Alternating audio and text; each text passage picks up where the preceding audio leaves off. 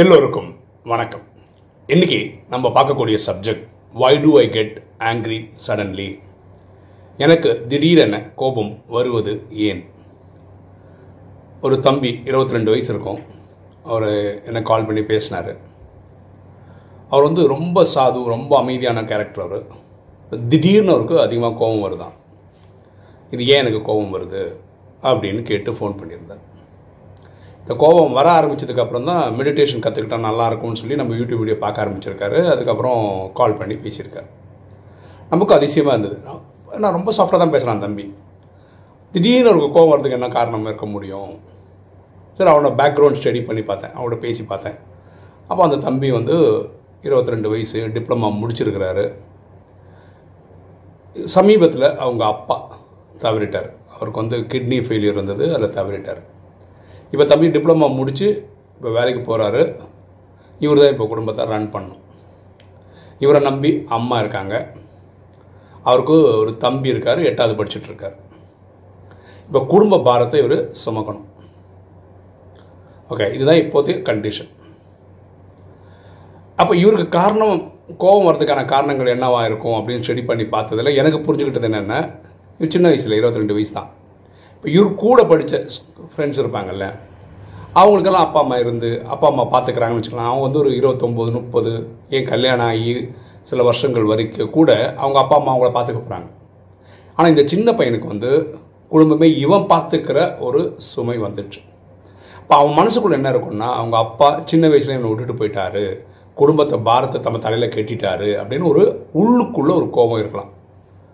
அதாவது அப்பா மேலே கோவம் இல்லை. ஆனால் இந்த மாதிரி சூழ்நிலை அமைஞ்சு போனதுனால ஒரு கோவம்.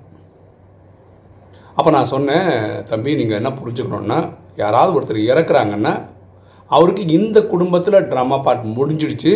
அடுத்த குடும்பத்துக்கு போக வேண்டி இருக்குது அதனால் கிளம்பி போயிட்டார். இதை நீங்கள் ஆத்மார்த்தமாக ஏற்றுக்கணும் உங்கள் அப்பா வந்து பாதியில் விட்டுட்டு போகிறாரு இல்லை அவருடைய ட்ராமா பார்ட் கரெக்டாக முடிச்சுட்டு போயிருக்காரு. அவ்வளோதான் இப்படி தான் நம்ம எடுத்துக்கணும். நம்ம வாழ்க்கையில் ஒவ்வொருத்தர் ஒரு டைமில் வராங்க ஒரு ஒரு டைமில் கிளம்பி போகிறாங்க அது அவங்க அவங்க ட்ராமா பாட்டு அது அவங்கவுங்க கரெக்டாக பண்ணிட்டு போகிறாங்க இந்த புரிதல் நமக்கு இருந்தால் நல்லது. ஸோ இந்த இந்த எண்ணம் இருந்துகிட்டே இருந்தாலும் அவங்க கூட ஒரு இது இருக்கும். விரக்தி இருந்துகிட்டே இருக்கும். விரக்தி இருந்ததுன்னா கோவம் வந்துகிட்டே இருக்கும். அப்பா என் நம்போன்னு விட்டுட்டு போயிட்டாரு. அப்பா என் நம்போன்னு விட்டுட்டு போயிட்டாரு. அப்படின்னு நினைக்கிறது சரி கிடையாது. இது ஃபஸ்ட்டு விஷயம். ரெண்டாவது அம்மா. இப்போ அம்மா என்ன பண்ணுவாங்க? முன்னாடி என்ன பண்ணுவாங்கன்னா அவங்க கணவர் இருக்கும்போது அதாவது இந்த பையனோட அப்பா இருக்கும்போது என்ன தேவையோ குடும்பத்துக்கு உடனே கேட்பேன் எனக்கு அவ்வளோ காசு கொடுங்க எனக்கு அது வாங்கணும் இதை வாங்கணும்னு சொல்லுவாங்க. கணவர் கொடுப்பாரு குடும்பம் ஓட்டி இருப்பாங்க. இப்போ கணவரே இல்லாதனால அவங்க என்ன பண்ணுவாங்க? இப்போ பையன்கிட்ட தான் கேட்பாங்க. அவ்வளோ காசு கொடுறா இவ்வளோ காசு கொடுறா எனக்கு அதை பண்ணணும் இதை பண்ணணும் அப்படின்னு கேட்பாங்க. இவனுக்கு ஒரு குறிப்பிட்ட அமௌண்ட் சம்பளம் வருதுன்னு வச்சுக்கோங்களேன். இவன் அதை வச்சு இப்போ தான் குடும்பமே நடத்த ஆரம்பிச்சிடும் ஸோ அவனுக்கு அதை ஹேண்டில் பண்ணவும் தெரியாது. திடீர் திடீர்னு அம்மா கேட்கும்போது கொடுக்காம முடியலன்னு வச்சுக்கோங்களேன். அந்த அளவுக்கு வருமானம் இல்லைன்னா அது கோபமாக வரும். அம்மா கேட்குறாங்க நியாயமான ஒரு கேள்வி தான் கேட்குறாங்க அதுக்கு கொடுக்க கூட எங்கிட்ட காசு இல்லையே. குடும்பங்களில் பல குடும்பங்கள் என்ன நடக்குதுன்னா மனைவிமார்கள் கணவர்கிட்ட என்ன தேவைன்றது தான் கேட்பாங்க. நிறைய குடும்பங்களில் கணவர்மார்கள் தனக்கு எவ்வளோ சம்பளம் வருதுன்னே மனைவிக்கு சொல்கிறதும் கிடையாது. அப்படி இருக்குது நிறைய குடும்பங்களில். அப்போ மனைவிகள் கேட்குறதோட அதுதான் வேலை அவங்க கேட்பாங்க. ஏன்னா அவங்களுக்கு தேவை கேட்குறாங்க. அவருக்கு என்ன வருதுன்னு தெரிஞ்சுன்னா அதுக்கேற்ற மாதிரி கேட்கலாம். அப்போ இந்த தம்பி சொல்ல வேண்டியது அம்மா உட்காந்து பேசணும். எனக்கு இவ்வளோ ரூபா வருதுமா ஓகே இது வச்சு தான் நான் குடும்பம் நடத்தணும். ஓகே நான் மாதம் வந்து ஒரு மூவாயிரம்லாம் ஐயாயிரம் தரேன். இது வந்து நீங்கள் மளிகை சாமான் என்னென்ன தேவைகள் இருக்கோ இதெல்லாம் நீங்கள் பார்த்துக்கணும். இல்லை கரண்ட் பில் கட்ட முடிஞ்சால் நல்லது பால் பில் கட்ட முடிஞ்சால் நல்லது எது அவங்களால இதில் இந்த கொடுக்குற காசில் பண்ண முடியும். அப்போ என்ன ஆகிடுனா அம்மா வந்து மேக்ஸிமம் இவ்வளோ ரூபா எதிர்பார்க்கலாம் மாதத்துக்கு இவங்ககிட்டருந்து அப்படின்னு சொல்லிட்டானா இவங்க வர சம்பளத்தில் இவ்வளோ போர்ஷன் அம்மா கிட்ட கொடுத்தா அந்த ஒரு மாதத்துக்கு அம்மா வந்து பைசான்னு வந்து கேட்க மாட்டாங்க. இப்படி இருந்தால் நல்லது. அடுத்தது தம்பி. தம்பின்றது சின்ன பையன். இந்த பையனை எட்டாவது படிக்கும்போது அவனுக்கு என்ன தேவையோ அவங்க அப்பாட்ட கேட்டிருப்பான். எனக்கு அது வாங்கி கொடு சைக்கிள் வாங்கி கொடு அதை வாங்கி கொடு இதை கொடு கேட்டுன்னு இருப்பான்.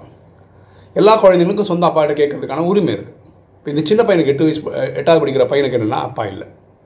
இப்போ அடுத்தது யார்கிட்ட கேட்பான்? அண்ணங்கிட்ட தான் கேட்பான். அவன் அப்பாகிட்ட கேட்ட மாதிரி அண்ணங்கிட்டையும் கேட்பான். எனக்கு அதை வாங்கி கொடு இதை வாங்கி கொடு. அவனுக்கும் புரிதல் இருக்காது அண்ணன் எவ்வளோ சம்பாதிக்கிறாரு குடும்பத்துக்கு என்ன கொடுக்க போகிறாரு ஏன்னா சின்ன பையன்ல. அப்போ என்ன பண்ணணும்? அந்த சின்ன பையனையும் கூப்பிட்டு வச்சு பேசணும். அப்பா பேசியிருக்க மாட்டார்.